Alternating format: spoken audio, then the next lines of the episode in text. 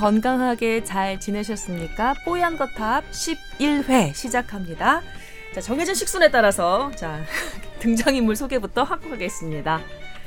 부장님 오셨군요. 최원석 부장님 오셨습니다. 안녕하세요. 네, 안녕하십니까. 네, 그리고 우리 희망 뽀얀 거탑의 뽀얀을 이제 다시 한번 담당해 보고자 하는 네.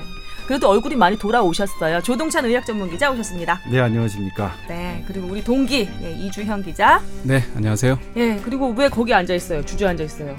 임찬종 기자. 예, 저요? 네. 아, 저는 출연자가 아니라니까요. 아니 가끔 할 말 있으면 내 마이크를 같이 쓰자고요. 알겠습니다. 예, 그리고 저는 자칭 타칭 기립근 미녀 김하나입니다. 네, SBS 8시 뉴스의 최장기 여성 앵커 맞지 않나요? 아, 그거 진짜 아무도 몰라. 눈물의 앵커, 눈물의 앵커. 왜 눈물에? 왜또 눈물이었고요? 예전에 그 천안함 때 아, 그, 아, 예, 그때. 다 잊어버려 주세요. 네. 이제 그거 오늘. 그리고- 이거에 네. 검색하면 나옵니다. 아 그러지 마 좀. 왜 자기는 주저앉아가지고 그런 얘기를 하고 앉아 있어. 피곤할 예전에 때 와가지고 그 얘기를 하란 말이야. KBS 어떤 뭐 그 기자분이 해외에서 동남아에서 비행기 사고를 아, 예, 받았잖아요. 예, 예. 그때도 우셨었는데 제가 그때 시청자로 봤을 때 음, 아, 어, 팬이셨어요? 참. 근데 울진 않았고 정말 눈물만 맺혔을 뿐이에요. 사람들이 자꾸 오해를 한다. 음. 기자도 그렇고 앵커도 그렇고 감정을 표현하는 거는 아시잖아요. 부장님 맨날 그러셨잖아요.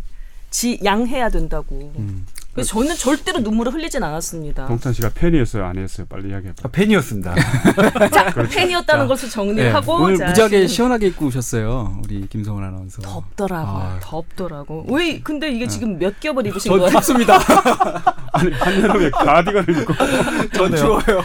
아, 그래요. 근데 오늘 보니까 우리 확실히 우리 정책사회부가 드디어 이 메르스에서 뭐 아직도 굉장히 힘들게 열심히 하고 계시지만 네. 조금은 여유를 찾은 것 같아요. 두 분이 이발을 하셨어. 음, 그러네 진짜? 예? 이발을 하셨고 저는 지금 바빠서 머리를 못 깎고 있어요. 일주일째 머리를 내가 깎아라 가야지 하는데 약간 예술가 연하느라고 기르는 거아 아니에요? 전혀 아니에요. 나 머리 깎아야 되는데 시간이 없어 못 깎고 있어 지금. 이상하네. 나 머리 깎은 지 3주 됐는데 머리가 빠졌나? 아, 아니 근데 확실히 스킨 그런가요? tone이 아니 좀 skin tone이 돌아오셨어요. 같은데? 예, 최원석 부장님 다시 최강 동안 부장님으로 등극하셨고 그리고 음. 우리 조동찬 기자도 얼굴빛이 점점 약간 그 뽀얀 쪽으로 돌아오고 있어요. 진짜 지난주 지지난주에는 흑빛, 쇠빛깔이었더라고요. 예, 이건 저기 네. 이게 만약에 카메라가 어딘가 달려 있으면 청취자 여러분께서 이 정말 아이고 저 양반들 나와가지고 한 시간 동안 얘기하는 거 내가 들어주는 게 진짜 도와주는 걸까 막 이런 생각을 하셨을 것도 같은데 너무 서설이 길었다. 예, 본론으로 들어갑시다. 네. 자 오늘은 무슨 얘기 할까요? 어 오늘은요. 이거 조동찬 기자가 얘기해야 되는 부분인데 제가 예. 부탁을 했습니다. 그렇죠. 그 뭐냐면 저희가 지난주에 어, 면역력을 강화하는 얘기 했었잖아요. 음, 음, 그리고 음. 어떻게 하면 면역력을 유지할까 얘기하다가 스트레스 얘기가 나왔잖아요. 결국은 그렇죠. 스트레스 안 받는 게 최고다. 음. 스트레스가 만병의 근원이다. 음. 심지어 조동찬 기자 연배가 되는 이런 같은 의사들도 결국 지내고 보니까 스트레스가 정말 만병의 근원이고 이게 제일 저이 면역력을 해치는 거다라는 얘기가 나와서 음. 그렇다면 우리가 과연 이번 주에는 스트레스란 무엇인가? 라는 데 대해서 좀 더 깊이 있게 한번 얘기를 나눠야 되지 않겠냐고 제가 조동찬 기자한테 부탁을 했습니다. 아, 네. 예, 주제 발표를 딱 해주셨네요. 예, 해주세요. 얘기해주세요. 나 참 편하다. 제가 그래서 그 스트레스에 대해서 제가 어떤 보도를 했나를 좀 찾아봤어요. 음. 그러니까 네이버에 조동찬을 치면 제가 안 나옵니다. 야구 선수 조동찬만 나와서 맞아. 그러면 안 쳐봐요. 아니 안 나온다니까요. 지금껏 거의 하루에 한 번씩 꼭 쳐봤을 것 같죠. 아, 저 맨날 하루 한 그래서 번 아니라 하루면 다섯 번 쳐보잖아. 언제 내가 야구 선수 조동찬보다 더 위로 올라가나 이거지. 제가 야구 선수 조동찬 선수보다 10년을 저 먼저 태어났거든요. 아직까지 밀리고 있습니다. 그리고 그 올해는 거의 활동을 안 하시고 계신데도 작년에 부상을 당하셨거든요. 음. 그래서 물론 저 그때 제 이름이 네이버 검색 1위가 돼서 많은 사람들이 축하를 보내왔는데 사실은 저거 아니었어요. 그래서 이제 제가 페이스북에 조동찬 선수의 쾌유를 빈다. 그리고 다음에 그 어쨌든 이번에는 안 좋은 걸로 제 이름이 1등이 됐지만 음. 좋은 활약상으로 1, 위 되시면 그때 제가 정말로 그때는 기뻐하겠다 이렇게 한 적도 있는데 아무튼 조동찬 선수가 그 말을 봤을 걸 그걸 왜왜 올려놔요 브레인페이스에 이, 아니, 사람은 세상이 자기를 중심으로 돌고 있는 사람이기 때문에 아니, 조동찬 기자는 아니 혹시나 이제 건너 건너 건너 이렇게 전해지면 다행이 다행이다라는 아, 생각으로 이거 참 어떡하지 메르스가 끝나가니까 아직 어, 이제 그러니까 뭐 진정세라고 얘기할 수는 없지만 이 사람의 그 본색이 본색이. 다시 드러나기 시작하는 거야 정신 차렸다 이거죠 큰일 났어 큰일 났어 그래서 제가 이제 스트레스에 관해서 어떤 보도를 했나를 좀 음. 검색을 해봤어요. 네. 그러니까 조동찬 의학 전문 기자를 쳐야 제가 검색되니까 전문 기자 플러스 이제 스트레스를 쳤는데 어, 꽤 많이 했더라고요. 그러니까 음. 제 보도에서도 스트레스는 상당히 그러니까 음. 많은 비중을 차지하고 어. 있었다는 걸 알게 됐고요. 네. 근데 그럼에도 불구하고 스트레스는 뭔가 제가 딱 했는데 잘 떠오르지 않아요. 음. 그러니까 한마디로 규정할 수가 없겠더라고요. 그래서 음. 뭐 의학 사전과 그다음에 국어 사전을 찾아봤는데 음. 역시 제가 생각하는 것과는 좀 달, 그러니까 음. 모호하 모호하더라고요. 음. 명확하게 딱 규정이 안 돼 있어요. 우리 최 부장님도 찾아보신 것 같아 지금 뭔가 준비해 오셨어 스트레스 스트레스가 뭡니까? 일단 개념 정의가 어, 사전적 있나요? 좀 알려주셨으면 좋겠어요. 아 이거 뭐 동찬 씨가 하는 거 아니, 아니에요? 아니 이건 사전적 정의니까 이건 우리 읽어주시면 되잖아요. 이게 어느 사전입니까? 방금 네이버에서 지금 검색을 해봤습니다. 네. 보니까 적응하기 어려운 환경에 처할 때 느끼는 심리적, 신체적 긴장 상태 이렇게 정- 정의가 되어 있네요. 보니까. 음. 음. 나는 내가 알고 있는 스트레스하고 비슷한 건데 왜 다르다고? 긴장? 상태. 음, 네. 그, 그 긴장 상태라는 게 되게 애매하잖아요. 이게 그러니까 네. 이태면 그러니까 제가 그게 증상이잖아요. 그게. 예 긴장하는 네. 게 어떤 상태를 말하는 건가? 그러니까 만약 근육이 막 수축하는 상태를 네. 말하는 건지 음. 아니면 교감신경이 활성화된 걸 말하는 건지 어떤 호르몬의 분비가 된 상태를 말하는 건지를 잘 모르겠대요. 그러니까 긴장된 상태라는 게 정확하게 의학적으로 어떤 부분을 얘기하는 건지 그러면 많은 의학 논문에서 나오는 스트레스라는 게 무엇냐 어. 그랬더니 그러니까 하나의 기반을 두는 건 호르몬의 기반을 뒀어요. 아. 그러니까 스트레스가 많이 분비되는 그러니까 코르티졸이라고 하는 스트레스 호르몬. 네, 스트레스 호르몬. 근데 사실 코르티졸 호르몬 되게 필수 호르몬이거든요. 없어서는 안 되는 호르몬- 호르몬이긴 아. 하지만 네. 그게 많이 분비되는 상황을 그, 그 기준으로 해서 스트레스가 있다 없다를 평가한 논문이 많았고요. 아. 또 하나는- 기, 절대 그 기준치가 있습니까? 코르티졸이 뭐 몇 이상이 올라가면 뭐 이런 이런 거인가요? 아니면 아, 그거는 이제 사람마다 좀 다르기 때문에요. 아이고. 어떻게 하냐면 어, 스트레스 호르몬에 로 우리가 이제 어떤 호- 스트레스뿐만 아니라 성장 호르몬도 마찬가지고요. 그 호르몬에 관한 연구를 할 때는 그 사람의 평균치를 일단은 측정을 합니다. 그러니까 제 스트레스 호르몬을 그 뭐 실험을 한다 그러면 조동찬을 첫째 날, 둘째 날, 셋째 날 그냥 해요. 같은 일반- 시간에 어. 한 다음에 넷째 날에 넷째 날, 다섯째 날- 날에는 스트레스를 많이 주는 상황을 줘서 이렇게 호르몬을 아. 뽑아낸 다음에 그거랑 비교하는 거거든요. 음. 그러면 그러니까- 그 당시 그 디폴트 값이 그 호- 스트레스 호르몬의 디폴트 값이 높은 상태면 평소보다 높은 상태라면 어떻게 해요? 예를 들면 한 1년 내내 스트레스가 많은 이, 지- 이어지는 상황에서 그 스트레스 기준점을 찾는다는 건 좀 힘들지 않을까요? 그러니까 근데 방법이 없, 없거든요. 에이. 아니면 그러니까 그 순간에 딱 어떤 거를 제 스트레스 호르몬을 뽑아내서 음. 어, 얘 조동찬이께 이 순간 스트레스 뭐 다른 사람 것과 맞춰서 얘가 스트레스를 많이 받는 상황이네 이렇게 할 수가 없으니까 그러니까. 그 사람 기준으로. 예, 그러니까 그 사람 개개인의 기준으로, 예, 기준으로. 기- 성장 호르몬도 그렇게 합니다. 성장 호르몬 같은 경우에도 네. 실험을 할때 어. 그러니까 그 평균치를 같은 시간에 이렇게 며칠 거를 뽑은 다음에 기준을 삼아서 음. 어떤 실험 뭐 음식이나 뭐 이런 걸 딱 주고 음. 얘의 성장 호르몬이 얼마나 분비가 되느냐를 그러니까 증감을 보거든요. 음. 물론 1년치 같은 거를 그러니까 다 알아두면 좋겠지만 그거는 실험적으로 불가능하니까 음. 이런 방법을 하거든요. 어. 그래서 이제 하나가 이제 그런 호르몬의 호르몬, 개념이 있고 호르몬. 하나는 또 하나가 이제 교감신경 톤이 음. 있어요. 교감신경이 얼마나 많이 높아져 있느냐. 음. 그거는 혈관이나 음. 이런 거를 보면 그 어느 정도 알수 어. 있거든요. 아, 혈관에 뭐그 수축도 뭐 이런 거로 예? 혈관의 경직도라고 하는데 경직도. 예, 오. 혈관이 느슨하냐 경직되느냐 하는 아. 건데 그것도 사람마다 좀 다르기 때문에 경직도도 그러니까 며칠치를 두고 봅니다. 음. 며칠치를 두고 봐서 음. 이 사람의 평균 경직도를 기준으로 해서 어떤 상황을 주어지는 거죠. 실험적인 상황. 음. 상황을 주고 그 이 사람의 평균보다 이 상황은 이 사람의 혈관을 더 경직시켰다. 이런 걸로 하거든요. 교감신경이 높아 저기 활성화되고 좀 이렇게 좀 자극이 되면 혈관이 딱딱해지나요? 예, 혈관이 수축합니다. 아, 예. 그렇구만. 그게 대표 지표예요. 혈관으로 보는 게 네. 교감신경 예. 부분은 아. 그다음에 이제 전반적으로 그 저도 있거든요. 심장 박동 평균 심장 박동수도 있고요. 아. 예. 평균 호흡수도 그렇습니다. 아 그렇겠네. 호흡하고 이 심장 박동 그다음에 위의 운동 상태도 다 교감 교감 부교감 음. 신경이 아. 관여하는 부분이라서 장의 이런 그런 음. 이완 상태 이런 음. 것들을 측정하는 거죠. 정, 정리를 좀 해보면 그, 그 스트레스 상황을 알아보기 위한 지표로서 호르몬 관계 살펴보고 교감신경의 활성화 관계 살펴보고 소화기 계통의 에, 그 변화 같은 거 살펴보고 그런다는 얘기네요. 그게 교감신경을 평가하는 지표 중에 하나라는 거죠. 음, 그렇죠. 예. 네. 근데 아까 지금 부장님께서 우리 그 스트레스의 그 개념 정의, 사전적 정의 말씀해 주실 때 단서로 달았던 거, 조건으로 달았던 게 뭐냐면 적응하기 힘든 환경 하에서라는 그 네. 단서를 달았거든요. 네. 그거는 그러면 어떻게? 그러니까 그 부분은 모르겠어요. 그러니까 사실 그러니까 이 지금 사전적으로 치- 하는 긴장이라는 의미가 음. 저는 정확하게 의학적으로 좀 뭔지 모르겠는데 연구들을 스트레스한 연, 스트레스에 관한 연구들을 살펴보니 네. 이런 기준으로 이런 기준으로 이제 그 삼았다는 거고 음. 그다음에 환경의 변화 환경의 변화는 사실은 그러니까 일감으로도 저도 큰 그 스트레스가 될 거라고 생각해요. 스트레스가 많이 분비되는 상황이라고 생각하고 네. 실제로 그런 연구들은 되어 있는데 네. 그런데 최근에는 뭐냐면 환경의 변화 말고도 음. 그냥 일상 나의 일상 음. 특히 변화 없는 일상 우리 권태라고 얘기하죠. 나왔다 나왔다. 예. 그 다음에 예, 하세요. 지루함. 뭐가 나왔어? 아, 예. 뭐가 나왔어요? 아니, 뭐 준비해 본인의 상황이 나왔어. 뭐가 나왔어? 왜? 뭐가 나온 거예요? 뭐가 나와?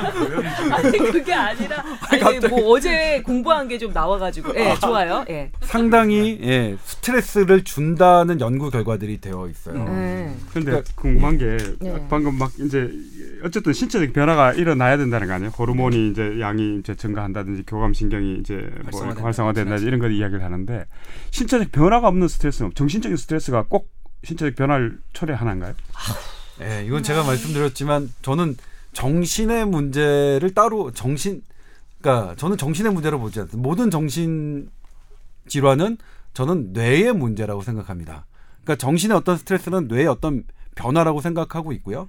그러니까 실제- 그 물질적 변화 변화가 이제 정신적인 변화가 물질적 변화를 가져온다 이런 이야기 아니에요, 그죠? 네, 또 그렇죠. 혹은 그 반대일 수도 있는 거죠. 반대. 그러니까 예, 음. 물질적인 변화가 정신적인 변화를 근데 가져올 수. 예를 들어서 내가 예를 들어서 조금 극단적으로 내가 죽고 싶다 이런 마음을 가졌을 때 신체적으로 뭐 호르몬 이제 양이 늘어난다든지 교감신경이 활성화 된다든지 그런 게 꼭 반응이 나타나냐 이거죠. 꼭 그렇지도 않을 수도 있을 것 같은데. 아, 근데 실시간으로 네. 우리가 내가 죽고 싶은 마음이 진정으로 들때 어떤 진정으로 들 때? 예, 진정으로 들때 뇌에 MRI를 찍기가 상당히 어렵겠죠. 음. 그러니까 근데 어느 순간에는 뭐 그런 장치도 저는 나중에는 개발될 거라고 생각이 드는데 하지만 지금 우리가 그건 있죠. 뽕, 그러니까 뇌 기능 MRI 장치에 가서 어떤 맛있는 음식을 보거나 아니면 슬픈 생각을 하거나 혹은 재밌는 생각을 하거나 할 때 뇌가 실시간으로 막 변하는 건 우리가 그, 그, 그 지금 확인되고 예, 예. 있으니까 네. 일테면 죽고 싶은 생각이 들 때 뇌의 변화는 아직까지 밝혀지지 않았지만 음. 분명하게 예전에는 우울증은 마음의 감기라고 했잖아요. 네. 근데 우울증은 마음의 감기가 아니라 뇌의 세로토닌이 부족한 상태라는 게 음. 지금은 너무나 잘 알려진 사실이잖아요. 네. 그런 것처럼 우리가 기분의 변화, 정신의 변화라는 게 결국 그 기분, 정신을 신체, 뇌와 따로 떼어낼 수가 점, 없는 것 아니냐는 게 이제 점점 뇌과학이 발달하는 의학의 거거든요. 예, 예. 예, 결론인 근데 거죠. 지금 현재. 뭐 이야기 말씀을 하시겠지만 이제 일상 중에 이제 변화 없는 그 일상 지루함 이럴 때도 신체적 변화가 나타나요?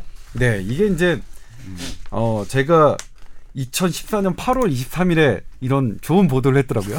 나왔다. 깨알 자랑. 네. 이제 뭐냐면 드러나 봅시다. 아 그때 앵커 멘트도 잘 썼어요. 뭐냐면 그거 부장이 고쳤겠지 뭐. 아, 옮지 마세요. 이런 아, 거 때로는 애, 전염되지 마세요. 앵커가 고치기도 합니다. 예. 이제 영국의 철학자 이제 그 버트런트 러셀이 있잖아요. 이분이 이제 인간이 동물과 다른 점은 똑같은 일상이 반복되면 권태롭고 권태가 이어지면 고통스럽다 이렇게 말씀하셨는데 네. 이게 이제 뭐냐면 이거에 대해서 그 캐나다 워털로 의대가 실험을 했어요. 뭐냐면 이제 실험자들에게 지루한 영화를 보여주거나 혹은 재밌는 영화를 보여주거나 아니면 슬픈 영화, 무서운 영화를 보여줬는데 음. 일단은 우리가 딱 보기에 슬프거나 무서운 영화를 보여주면 어, 훨씬 더 이게 스트레스 호르몬이 많이 분비될 거다라고 이렇게 예상을 하잖아요. 근데 이 실험에서는요 음.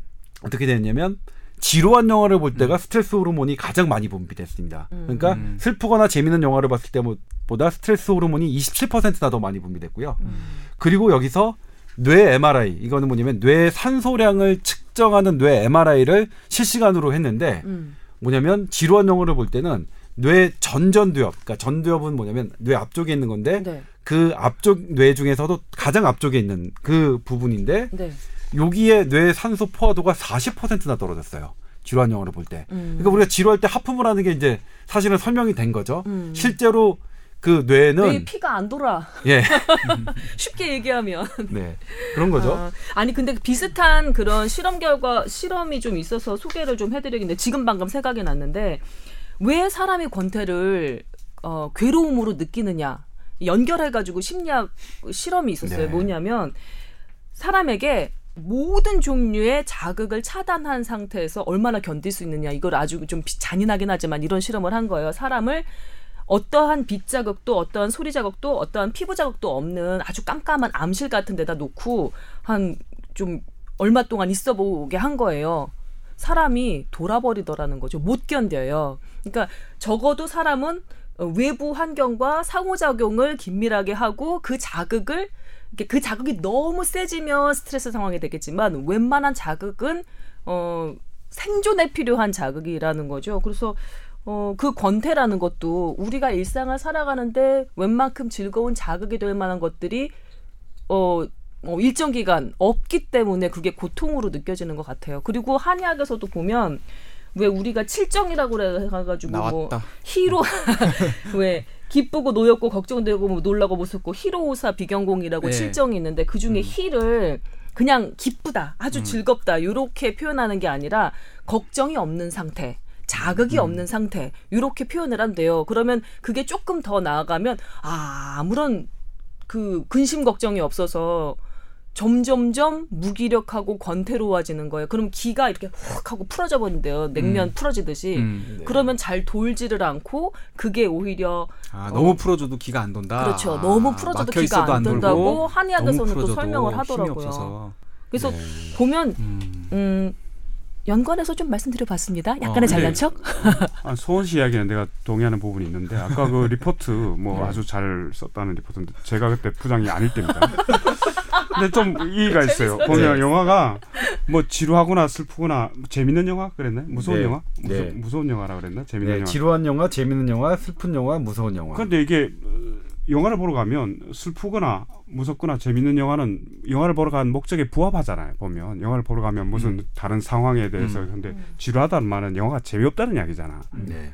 그러면 그 스트레스 당연히 받지. 그게 그게 그거하고는 조금 비유가 그러네 또 얘기 어, 들어보니까. 그러네. 지루 어, 부장님 설득력 있는데. 아니 지루한 영화는 본전 생각이 난다는 거. 내가 만 원이라는 주는 돈 갔는데 이게 영화가 재미가 없는 거야. 그렇구나. 슬픈- 돈이 아깝다 해서 고통을 아니 그러니까. 슬픈 영화는 우리가 영화를 보러 간 목적에 부합하는 거잖아요. 사실 근데- 그렇잖아. 예. 그러니까 저 리- 리포트 자체가 비유가 예시가 좀 잘못된 아니 거야. 근데 그때도 이런 논란이 있었습니다. 보도국에서 저희 당시 이제 우리 부장이었던 그 데스크와 이런 논란이 있었는데 그 실험은 우리 현실과 딱 떨어지게 할 수는 아니, 없는 부분이 있거든요. 실험 잘못한 거지 그거는. 아니 영- 그래도 영- 이제 어떤 그런 지루함이나 슬프거나 재밌는 이 감정이 감정과 스트레스 호르몬과 결부시켰다는 데서 이 연구에는 의미, 의미가 있거든요. 그리고 거기다가 뇌 산소 그 호르 그러니까 실시간 뇌 선- 산소 상태까지 결부시켜서 이 점은 상당히 좋은 논문에 났어요. 근데 또 하나 아무튼 그렇습니다. 뭐 연구는 연구에 너무 그러니까 우리 현실과 맞지 않다라고 충분히 인정합니다. 근데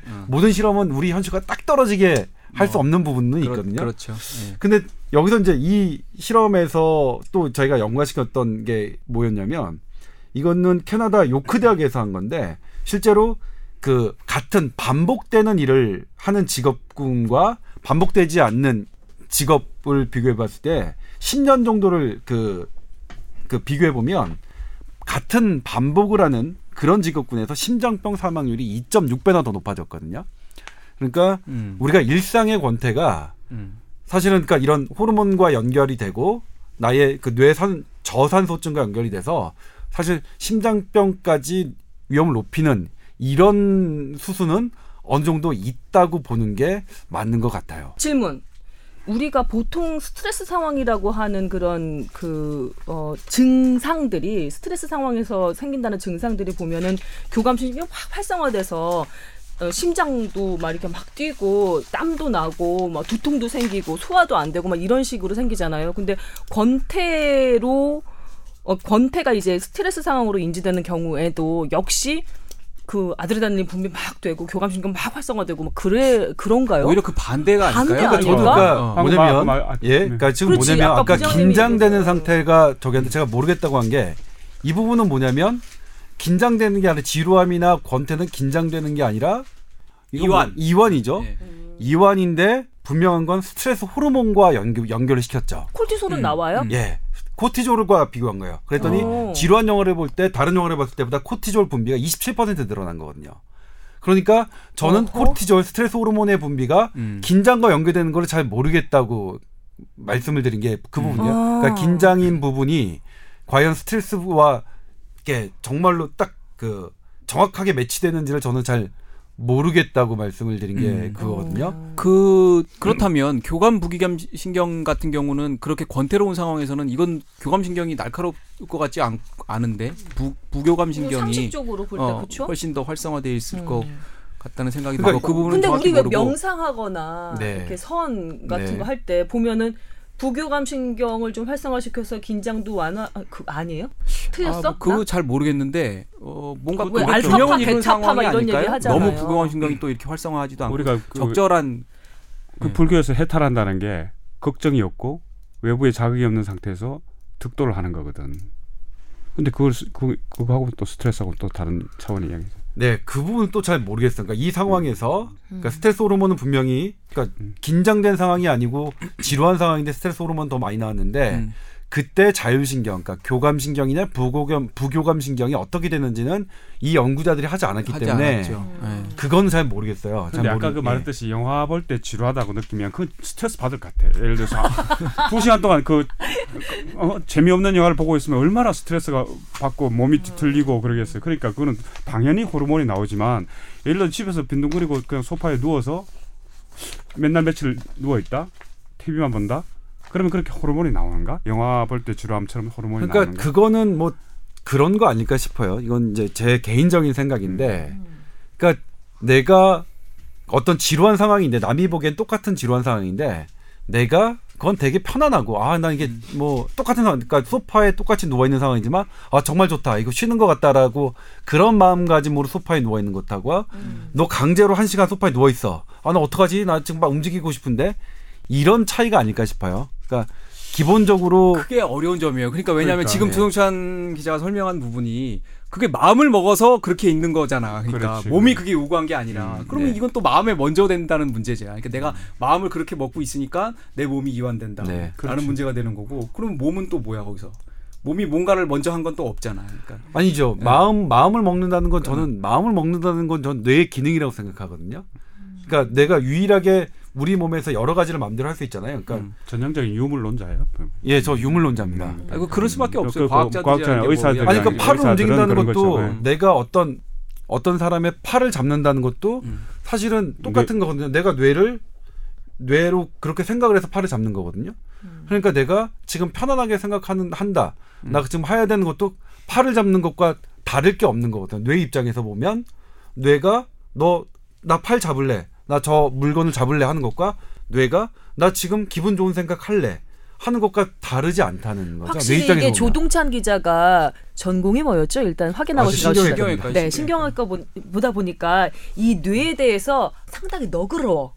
뇌, 뇌가 많은 것을 관장할 거라고 어, 믿고 싶어. 그런 마음이 있는 것 같다는 생각을 제가 개인적으로 합니다. 네. 근데 가끔 생각을 해보면 이거는 또 역시 뭐 이게 약간 한의학적 기반에서 얘기를 하는 건데 보통 우리가 스트레스를 생각할 때 마음이 이렇게 정신적인 게 나, 이렇게 스트레스를 그러니까 우리가 흔히 얘기하는 스트레스는 정말로 그 정신, 마음, 정신적인 기분 거라고 생각하죠. 생각을 예. 하잖아요. 예. 근데 과연 그게 맞을까?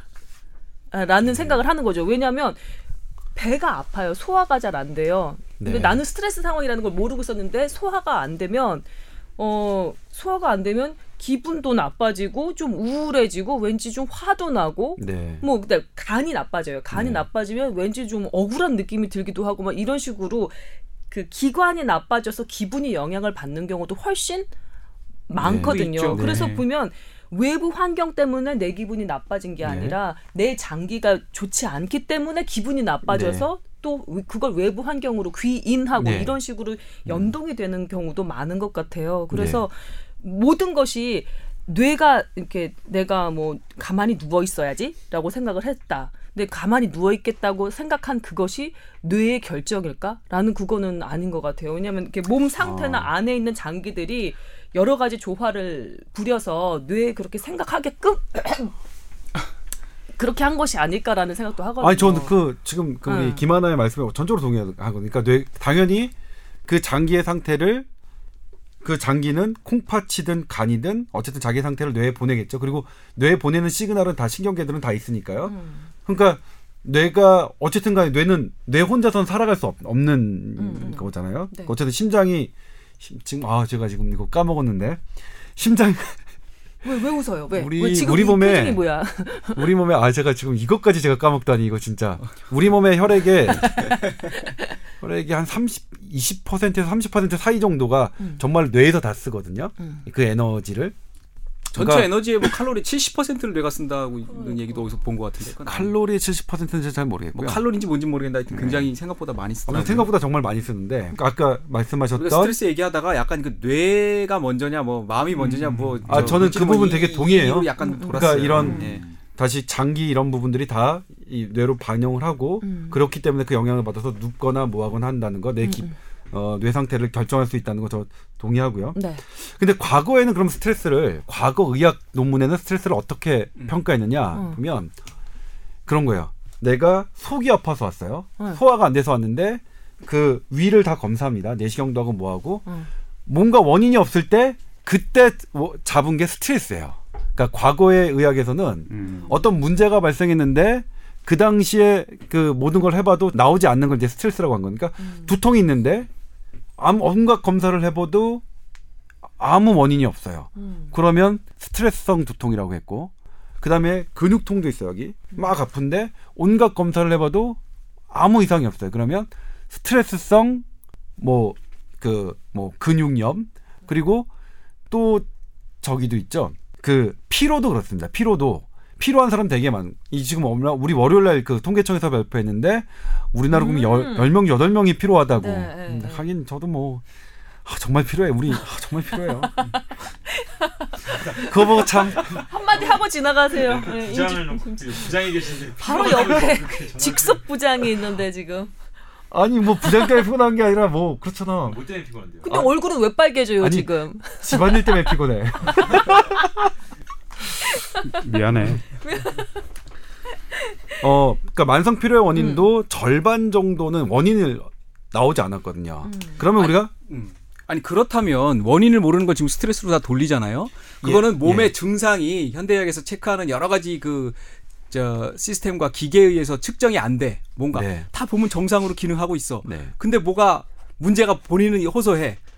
그럼 뭐야? 그 측정도 안 되고 물리적으로 그 물리적으로 뭔가 나와야 이게 그럼 현대의학이 또 설명을 할 수 있을 거 원인 아니에요. 원인 아니, 그 원인 스트레스가 다 그러면 그게 했다. 기 때문에. 기 막혔다 그런 거 뭐가 달라 그래? 그러니까 예전에는 그랬다는 아, 거죠. 근데 요즘. 요즘은 어. 어떻다? 요즘에는 그러니까 그 부분에 음. 대해서 더그 기능적으로 보려고 하고 있어. 그래서 이제 그럴 경우에 호르몬과 아까 말씀드렸던 자율신경계 분포 음, 이 그런 그런 거를 하고 그 다음에. 음. 보는 게 뇌를 같이 보고 있습니다. 그러니까 지금은 어, 어, 어. 좀 그러니까 더- 과민성 대장증후군 뇌랑 어떤 관계가 있나 보려고 하고 있고요. 옛, 옛날 옛날 거- 옛날이라 하면 언제를 말하는 거예요? 과거 의학이. 그 가면 90년대 이전이죠. 근데 이, 실제로 너무 또 이렇게 세밀하게 과학적으로 규명을 하, 하려다 보면 음. 그쪽 거기에 대한 오류도 있, 지 않은가? 사실 원인 불명이 우리가 뭐 모르는 두통들이 있는 거잖아, 사실은. 네. 그런 그런 그- 것들 스트레스도 있고, 그죠? 근데 두, 두통이나 뭐 뭐, 피로, 소화기나 뭐. 이런 뭐 호르몬 수치나 음. 아니면 그 혈관의 경직도나 이런 스트레스의 증상을 여러 가지로 과학적으로 좀 이렇게 밝혀냈다는 것 뿐이지 사실 스트레스가 왜 오는지에 대한 근원적인 질문에 대한 답은 여전히 모르는 그렇죠, 거네요. 거죠. 아 그렇죠. 예. 어. 스트레스가 예. 뭔지에 대한 사실은 네. 야, 아직 그러니까 그것도 저는 뭐냐면 제가 마- 그러니까 어제 그 그러니까 지난 주에 이주영 선배가 저한테 다음 주는 스트레스를 하자라고 했을 음, 때 음, 제가 딱 일감으로 뭐냐면 네. 스트레스 받았어 그때. 어, 제가 스트레스 받았어요. 음. 재미. 일단 스트레스가 뭔지 잘 모르겠다라는 음. 게 딱, 아 뭐지 뭐라고 설명해야 되지 그리고 사전적 의미와 음. 의학적 의미를 다 봤는데 네. 이게 잘 매칭이 안 된다 못, 음. 모르겠다 그리고 하지만 내가 보도한 내 음. 걸 보면 스트레스가 음. 엄청나게 많이 음, 사용되는데 했는데. 그러면 그러니까 이게 대단히 많은 어. 이슈가 되고 많은 연구의 기준이 되긴 하는데 아 잘 모르겠다 음. 이게 제 이제 그 제 지금 제 상태거든요 음. 잘 모르겠다 아무튼 그렇습니다 한국 그래서 사- 예. 말씀하시죠. 네. 네. 한국 사람들이 제일 많이 사용하는 외래어가 스트레스래요. 아. 그래도 뭐, 예. 되게 음. 씁쓸하다. 네. 그죠? 네. 그래서 이게 이 주제를 한번 좀 해봤으면 좋겠다라고 얘기하는 것들도 음. 뭐 어, 우리 조동찬 씨가 저 신경외과 전문이잖아요. 음. 이게 약간 뭐 연결이 또 돼 있을 수도 있겠다는 생각이 약간 들기도 하면서 그렇다면 과연 지금 논문이 나오고 이런 것들이 과연 어느 과에서 이걸 지금 스트레스를 전문으로 다루고 있느냐 이것도 사실 좀 궁금해요. 신경의학과나 뭐 이런 데서 아니 뭐 그러니까 정신의학과 뭐 이런 데서 다루나요? 이걸 주요한 그 어떤 의학적인 연구의 대상으로. 대상으로, 삼는 혹은 임상 특정해서, 임상- 그렇죠. 특정해서. 임상에서 이걸 어. 주로 저 치료한다거나 하는 과는 어디로 볼 수 있어요? 이거를 아 그거 기초의학에서 다룰 것 같지도 않아요. 이런 거는 또 네. 보면 일단 스트레스를 모든 지금은 뭐 거의 모든 과에서 언급을 과에서 하죠. 예, 어. 언급을 하고 있는데 저도 이제 어떠냐면 어 이를테면 긴장형 두통이라는 게 있습니다. 네, 긴장형 저도 두통. 음. 가끔 경험할. 제가 시험, 이제 시험 보면 막 머리가 빠개질 것처럼 아픈 막 이런 게 있어요. 신경 많이 쓰고 어, 난 어. 다음에는 머리가 막 아프죠. 음. 저도 긴장형 두통 환자였거든요. 어. 그러니까 그래서 긴장형 두통은 제가 잘 진단을 했습니다. 그 긴장형 두통 때문에 제가 아, 예전에 그 신경외과에서 예, 환자가 오면 아 당신은 네. 긴장성 두통이다 예, 이게. 긴장형 두통의 음. 증상과 이런 것들은 어. 제가 이제 본과 1학년 때부터 알아왔고 그다음에 어떤 정말 이렇게 시험 기간을 앞두거나 어떤 제가 그러니까 그 제가 좋아하던 여인이 음.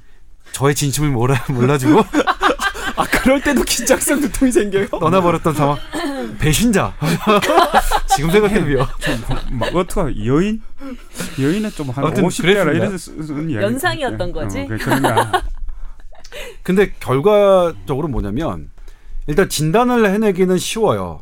그러니까 어떤 대표적으로 뭐냐면 되게 이쪽이 아픈데 뒷 뒷목이 아프고 음. 그다음에 이 설화신경에도 이 교감신경이 있거든요. 그래- 그래갖고 어. 혀도 잘 안 움직여요? 안 움직이고 음. 그다음에 위 그러니까 이 10번 뇌신경 위도 위도 가거든요. 그리고 소화 잘 안 되고 어, 어. 그런 전반적인 증상이 어, 나타나거든요. 어.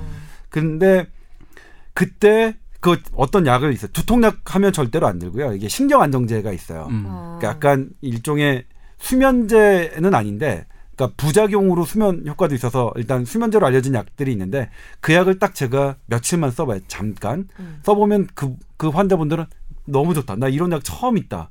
아 그러면 긴장형 두통이 맞는데 문제는 이 약은 그 중독성이 있어서 오래 쓸 수 있는 약이 아니거든요. 아. 그리고 그 긴장형 두통의 어쨌든 원인은 스트레스니까 음. 스트레스 관리는 우리 신경외과나 신경과가 하는 게 아니고 그거는 이제 정신건강의학과에서 문제니까 정신건강. 그때는 정신건강의학과로 이렇게 하거든요. 아. 결과적으로 어쨌든 근데 그게 정신건강의학과 선생님들은 되게 불쾌하게 들으실진 모르겠지만 거기서 다 말로 하는 거잖아요. 저는 정신건강의학과 선생님들이 스트레스를 다 아니 근데 저기 약물 처방도 있겠느냐. 아, 뭐, 야, 맞아. 아. 그렇네요. 예, 약물 아, 처방도 뭐. 하네요. 예.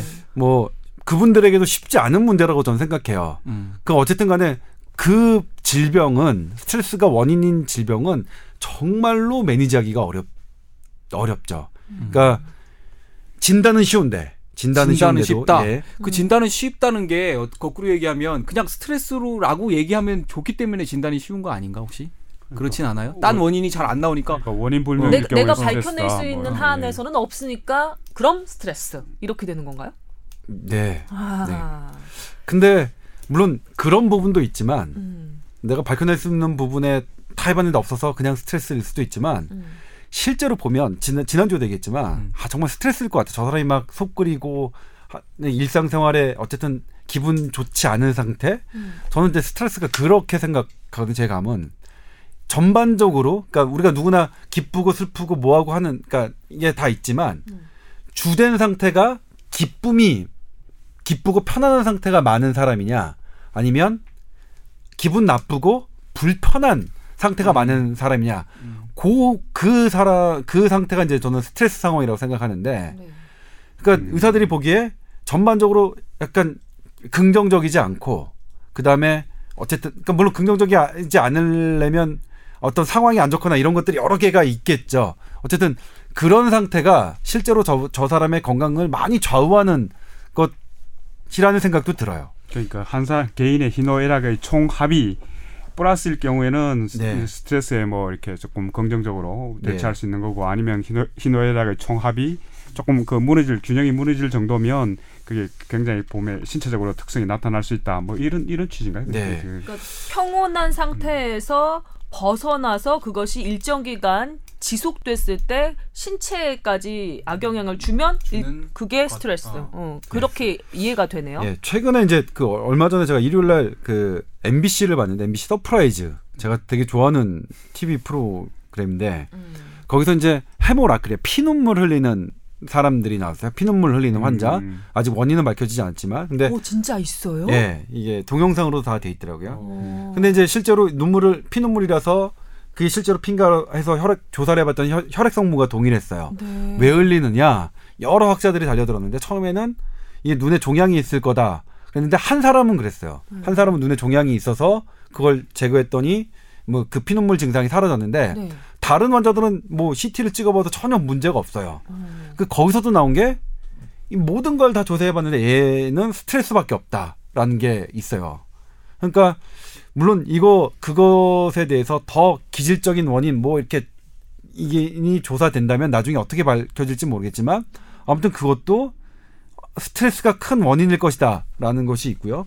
또 흰머리도 있잖아요. 옛날에 그 마리 앙뚜아네트 신드롬이라고 하는데 마리 앙뚜아네트가 그 전에는 완전히 검은 머 검은 머리였나요? 그 금발이었는지 모르겠는데 단두대에 올랐을 때 올- 완전히 백발이 됐다는 게 있거든요. 그게 그런 일화는 참 많죠. 말이- 밤 사이에 그냥 머리가 하얗게 새었다는 예. 이런. 되게 이상하잖아요. 믿을 수 없어. 이미 다 자라나 그렇죠. 있는 머리가 어떻게 바꿔? 자란 머리인데 근데 이게요 실제로 마리 앙뚜아네트 신드롬을 제가 의사들이 검색하는 펌메드에 예. 논문 검색 사이트에 딱 하잖아요 실제로 이런 보고들이 되어 있습니다 지금도 그러니까 전혀 이거는 설명이 안 돼요 일주일 만에 그러니까 이거는. 이게 자라는데 2, 3개월 걸리는데 예. 이게 하얗게 되는데 일주일밖에 안 걸려요 그래서 와, 아, 이분이 이 어떤 할머니 같은 경우에도 이거 논문에 실제로 사진이 되어 있는데 네. 어떤 신체에 문제가 생겨나 다 검사했어요. 음. 다 검사했는데 아무것도 이상이 발견되지 않았고 다만 그분이 아들을 문제로 음. 상당한 스트레스를 받, 받았다는 것 외에는 다른 원인은 없었다. 자라나 있는 머리도 하얗게 바뀌었다. 네. 실제로. 네. 이거는 거의 의학의 신비의 영역으로 가고 있는데. 저 얼마 전에 그, 안 저. 중국의 그 저우 저우융캉 부패 네, 맞아, 맞아, 그 맞아, 양반 맞아. 또 보면 재판장에 나와 있는 모습이 머리가 하얗게 네. 물론 그 전에 이제 염색을 했을 수도 있는데 음. 보- 외신 보도를 보면 머리가 하얘졌다고 그렇게 그런 보도들이 있었어요. 그러니까 수감돼 있는 동안 동안 본인은 스트레스가 많았겠죠. 몇 개월 사이에. 네, 몇 개월 사이에. 나 이거 물어봅시다. 스트레스 해소법이라고 나와 있는 것들 있잖아요. 네. 뭐 운동을 해서 뭐 땀을 좀 내고 사우나를 하거나 아니면 뭐 명상을 하거나 네. 이런 것들이 과학적으로 어, 효과가 있다고 되어 있나요? 네, 명상은 사실은 부교감 신경을 증가시켜서, 그러니까 반대로 교감, 그러니까 교감 신경 우리가 지난번에 얘기했지만 전쟁 시에 발달하는 그 교감 신경 음. 그것과 반 반하는 그것을 차곡차곡 눌려서 그 소화를 잘 되게 하고 심장을 천천히 뛰게 하고 호흡도 차분하게 하는 부교감 신경을 향상시킨다고 되어 있습니다. 명상은 음. 그런 연구들이 제법 되어 있어서 네. 그럼 명상은 그 스트레스 해소 요법으로 많은 의사들이 근거 있게 그 제시하는 방법이고요. 네. 근데 운동은 조금 다, 이 운동은 좀 많이 달라요. 오. 운동은 그러니까 어떻게 하느냐 되게 다르 그러니까, 그러니까 격하게 100m 뛰는 거 상당한 스트레스죠. 상당한 그렇겠다. 스트레스입니다. 네. 예? 심지어도 막 뛰고 땀도 나고 네. 긴장했을 때 신체 현상과 비슷하잖아요. 네. 음. 그러면 천천히 뛰는 건 괜찮으냐? 천천히 뛰는 것도 상당한 우리 몸의 스트레스 호르몬이나 이런 교감신경 톤이 증가해요. 그래서 음. 뛰는 걸 갖고 스트레스가 해소된다라고 하긴 좀 어려운데 문제는 그건 있어요. 또 항상 뛰고 난 다음에 뛸 때는 이게 톤이 되게 증가, 혈압도 증가하고 심박수도 엄청나게 증가합니다. 근데 희한하게 그걸 하고 난 다음에 다음에 보면 이 혈관이 이, 이게 부드러워져 있어요. 경직도가 풀려. 예, 혈압도 낮춰져 와, 있어요. 어. 그래서 이거는 어- 잘 모르겠어요. 그래서 사람들이 어쨌든 근데 그 무리한 운동을 하지 말라는 건 어떤 내 신체 상태가 안 좋은 상태에서 그 과격한 운동을 했을 때 그게 어떤 선을 딱 넘어가면 음, 문제가 될 수 있기 때문에 그렇, 그렇거든요. 음. 근데 그러나, 그게 다 끝나고 난 다음에는 네. 사실은 혈관이 훨씬 더 부드러워지고 톤이 교감신경 톤이 훨씬 더 다운되는 그런 건 있습니다. 옛날에 심리학과에서 배웠던 기억이 나는데 그 스트레스에 대해서도 좀 배웠을 거 아니에요. 스트레스를 해소하는 방법 중에 이런 게 있는 거예요. 긴장을 이렇게 순, 순식간에 확 높였다가 일순에 확 해소하는 경우. 그런 네. 경우 어 아주 바람직하게 효과적으로 스트레스가 해소된다라고 배우면서 그 네. 일예로 뭐 얘기해도 되겠지? 성관계. 성관계를 예로 들어서 설명을 해주신 교수님이 계셨거든요. 그러니까 그 성관계를 할 때 긴장감이, 그러니까 그 신체적인 그런 그 그리고 이렇게 어 뭐라 그러지 그런 음, 음, 그 정신적인 긴장도가 아주 지속적으로 끝까지 높아졌다가 그 딱 끝나고 난 다음에 일순에 해- 그 이완이 확 되면서 네. 이완이 되면서 스트레스가 해소가 된다. 그래서 그거를 경험적으로 뭐 보- 본능적으로 아는 사람들이 스트레스 그 수치가 높아졌을 때 원- 욕구가? 강하게 원하게 네. 된다라고 네. 배웠던 기억이 나요. 그것도 네. 연결이 돼 있을까요? 예, 그 부분은 그게 약간 운동을 막 하고 난 네. 다음에 이후에 스트레스 여러 가지 수, 저기 그 증상들이 좀 없어지는 것과 연결이 좀 될까요? 그 부분은 제가 특별히 관심 있는 분야라서 할 얘기 봤는데 그게 아, 얘기 말- 들어봅시다. 이야기해보세요. 얘기 들어봅시다. 관심 있는 분. 지금 부장님 따로 특집 한번 하시죠. 따로 특집? 네, 그 부분 그 이슈에 대해서는. 어, 나 혹시 네, 방송 못 하게 되는 거 아닐까? 그러면 참관만 할게. 그러니까 저는 뭐냐면 기자처럼. 그 연구를 그러니까 의, 의대생 행동 행동과 학 할때 처음으로 이제 그 실험을 실험에 대한 연구를 봤는데 그러니까 이거는 이제 본격적인 얘기 말고요. 하, 미국 사람들은 저런 실험도 다 하는구나. 음, 와 정말 완전히 어떤 실험 아, 얘기를 해 지금. 그러니까 뭐냐면. 이를테면 이제 성관계 실험이죠. 성관계 실험인데 어. 그러니까 실험을 하려면 객관적이어야 되잖아요. 그래서 네. 자원자를 뽑는데 자원자가 이제 의대생 그다음에 뭐 의료진 이렇게 해가지고 관련된 사람들을 다 모아서 네. 그 실험을 하는 거예요. 근데 우리 입장에서는 어, 손동작 하지 말고 설명하면 안 돼요? 난 나 여성 멤버가 이렇게 있는데 아니, 꼭 그러니까- 손동작까지 하면서 그러니까 우리 입장에서는 돼? 좀 이해가 잘 안 되는데 주영 기자 혼내주세요. 그런- 아니 저 못 봤어요. 아, 예. 빠져나간다. 어쨌든 뭐 예. 그런 부분이 있어서 네. 근데 예전에 그런 실험하고 요즘에 그런 것들이 많이 달라지는 게 있더라고요. 음. 실제로 그러니까 점점 과학 기술이 발달하면서 신경 톤을 그에 대해서 조금 더 근접하다 보니까 네. 예전에 막 높아 이건 막 고조가 되는 거다 라고 생각했던 것들 이거는 완전히 흥분되는 거다라고 하는 건데 그 부분이 막 희한하게 부교감 신경이 막 작용하고 이런 게 있어요. 어? 그러니까 되게 역설적이죠. 되게 네. 흥분한 흥분하는 건데 음. 이게 흥분하면 교감 신경이 작용해야 되는데 아. 아니에요. 부교감 신경 톤이 올라가는 와 이해할 수 없어. 약간 뭐 무아지경으로 빠지는 건가 그냥? 아 그러니까 어. 이게 엑스타시 같은 건가요? 어 그래서 되게 희한 희한했어요. 그러니까. 이를- 이를테면 제 그 전문의 시험 볼때 어. oral test를 하거든요. oral test 한 주제가 딱 그 부분. 웃지 마. 임찬 종 기자 웃지 저 마. 있었어요. 혼자 조용히. 그 부분이거든요. 조용히 웃고 있잖아. 그그 부분에 교감 신경과 부교감 신경의 그 시간 순서였거든요. 근데 처음이 부교감 신경이 아니면 절대로 안 되는 거예요. 차분함. 차분함이 없으면 절대로 남녀 관계가 이루어지지 않는 어? 그거를 설명하는 게 제 적이었거든요. 그러니까 음. 되게 이상했어요. 저도 그때 오, 참 이상하다. 희한하다. 그러니까 제가 예과 때 배웠던 것과 완전히 다르, 다르게 된 거거든요. 예과 때는 어. 그런 식으로 배웠다가 네. 나중에 이제 제가 졸업하고 나서 레지던트 하면서 그런 것들이 바뀐 거죠. 음. 나중에 이제 만약 이걸 한다면 뭐 따로 뭐 저기를 하고요. 아무튼 그러시죠. 네. 그럴까요? 따로, 하시고. 따로 네. 저기를 할까요? 근데 그러면 스- 그러면 스트레스라는 게 이제 굉장히 많이 조동찬 기자도 굉장히 많이 언급을 했고 어쨌든 우리 현대 서양의학에서도 굉장히 많은 부분을 이쪽에 이제 원인으로 돌리기도 하고 그걸 관련해서 치료를 해보려고 하기도 하는데 음.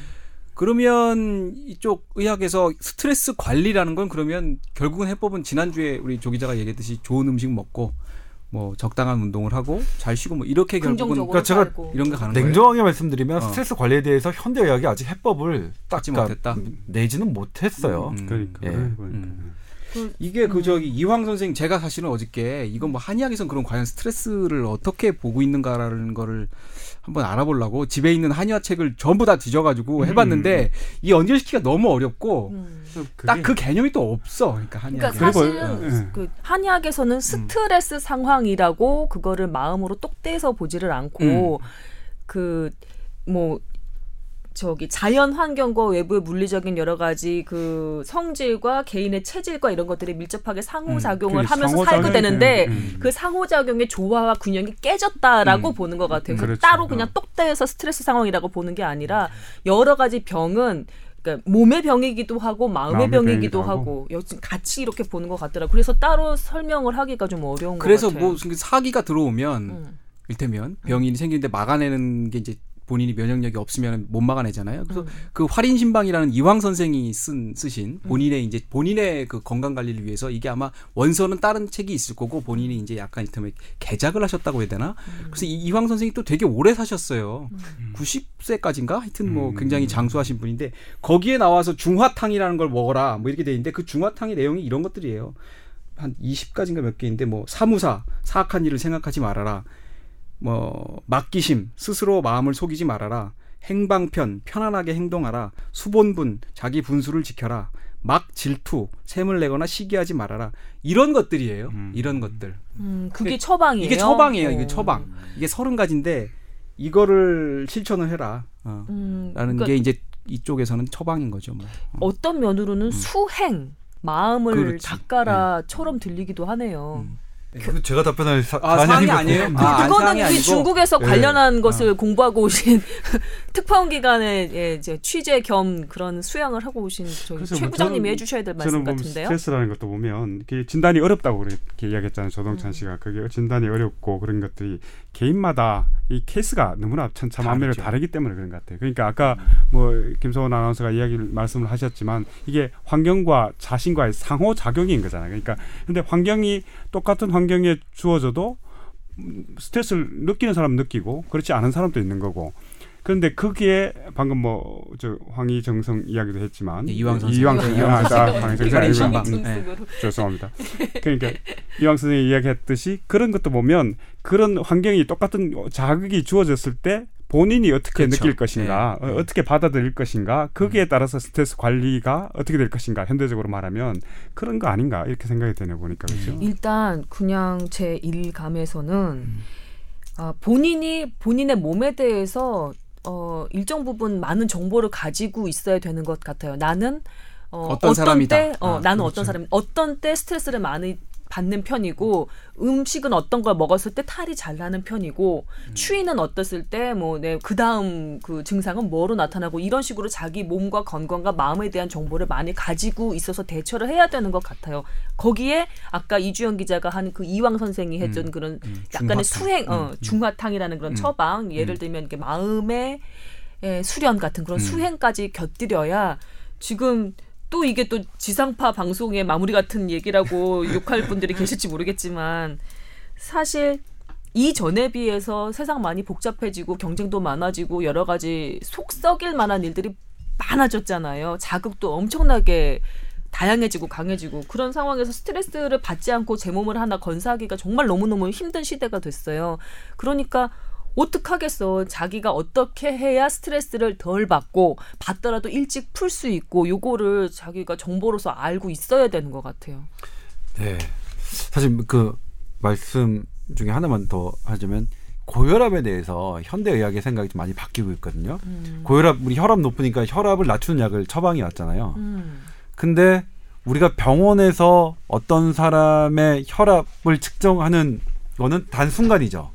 그 사람은 집 밖에서 아주 많은 시간을 지내고 시간을 지내고 음. 그리고 스트레스가 상당히 혈압에 영향을 미친다는 건 우리 현대학이 알고 있어요. 네. 음. 근데 이 사람의 스트레스를 매니지하지 아니하고서 음. 어떻게 약 하나만 딱 주는 게 정말 이게 음. 어떻게 합리적이냐. 보면 무책임한 일이기도 네. 해. 이거 혈압 그러니까 고혈압을 우리가 약 하나로 쳐 그 치료하려고 하는 이 자세가 음. 잘못됐다는 반성이 일고 있어요. 아. 고혈압에 대해서. 그게 약간 감기약 같은 거잖아요. 그러면 어떻게 예, 보면. 그렇죠. 예, 약간의 예, 대증요법 그렇죠. 같은 그러니까 느낌이구나. 치료 근본적인 치료약이 아니고 일종의 대증요법이다. 아. 그러니까 저 사람의 무언가 혈압에 대해서 우리가 좀 더 들여다봐야 되지 단순히 약 약을 조정하는 걸로 과연 우리가 고혈압이라는 이 전반적인 그 종합적인 상태에 나오는 하나의 이거를 우리가 관리할 수 있겠느냐 이런 부분이 있어요 스트레스와 그러니까 이게 스트레스와 관련된 부분들이죠.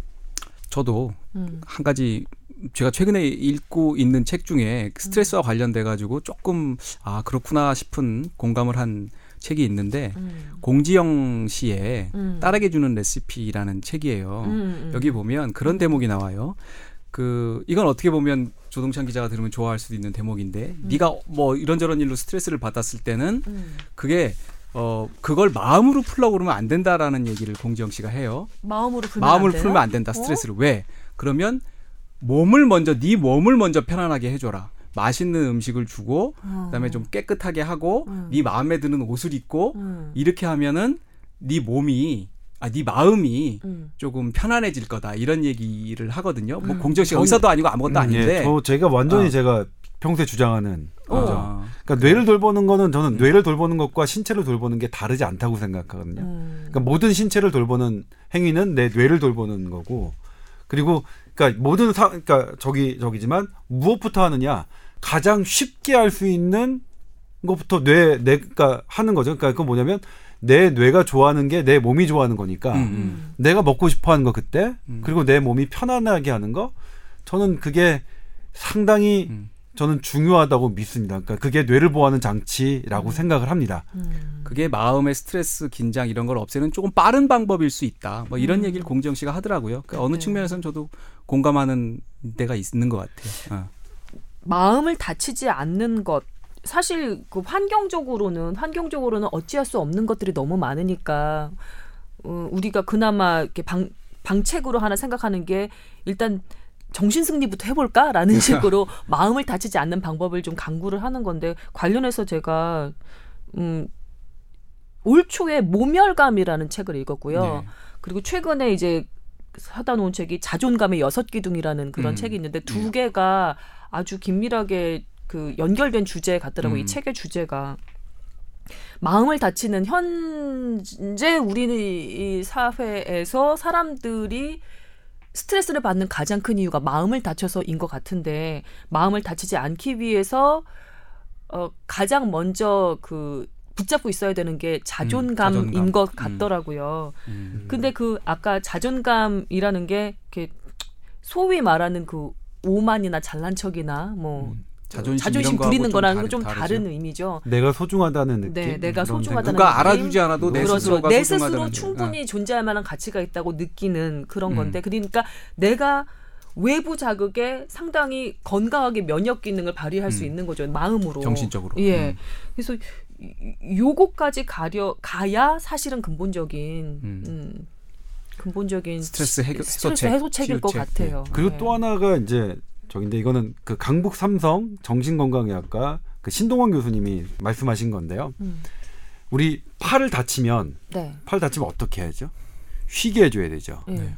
그러니까 이게 깁스를 하는 것도 깁스의 가장 큰 목적은 움직이지 않게 쓰지 않게 하는 음. 거예요. 그러니까 깁스가 이게 고정시키는 역할 전혀 안 합니다. 깁스의 목, 아. 목적은 움직이지 않게 하는 데 있습니다. 어, 그 우리 이, 이런 이런 것도 마찬가지입니다. 네. 아우 놀랍다. 근데 그럼 우리가 이게 스트레스를 받았을 때 뇌가 어쨌든 힘들 때 어떻게 네. 뇌를 쉬, 쉬게 해줘야 되죠. 그래서 신, 그 강부삼성의 신동원 교수님은 멍 때려라 이렇게 음. 말씀하신 거네요. 멍 때려. 멍 때려라. 저는 되게 좋은 개념으로 받아들였어요. 아 그렇구나. 아. 우리도 그러니까 상이 막, 막 이렇게 뭐 힘들고 뭐 하면 쉬어주듯이 음. 그냥 우리 뭐 받았을 때 뇌도 쉬어줘야 되니까. 그러고 보니 우리 멍 안 때리고 쉬는 시간에다 스마트폰 보고 앉아 있지. 않나요? 제 후배 중에도 하나 뭐 하냐 그러면 늘 이렇게 멍 때린다고 이런 친구가 하나 있긴 했는데 있는데 어.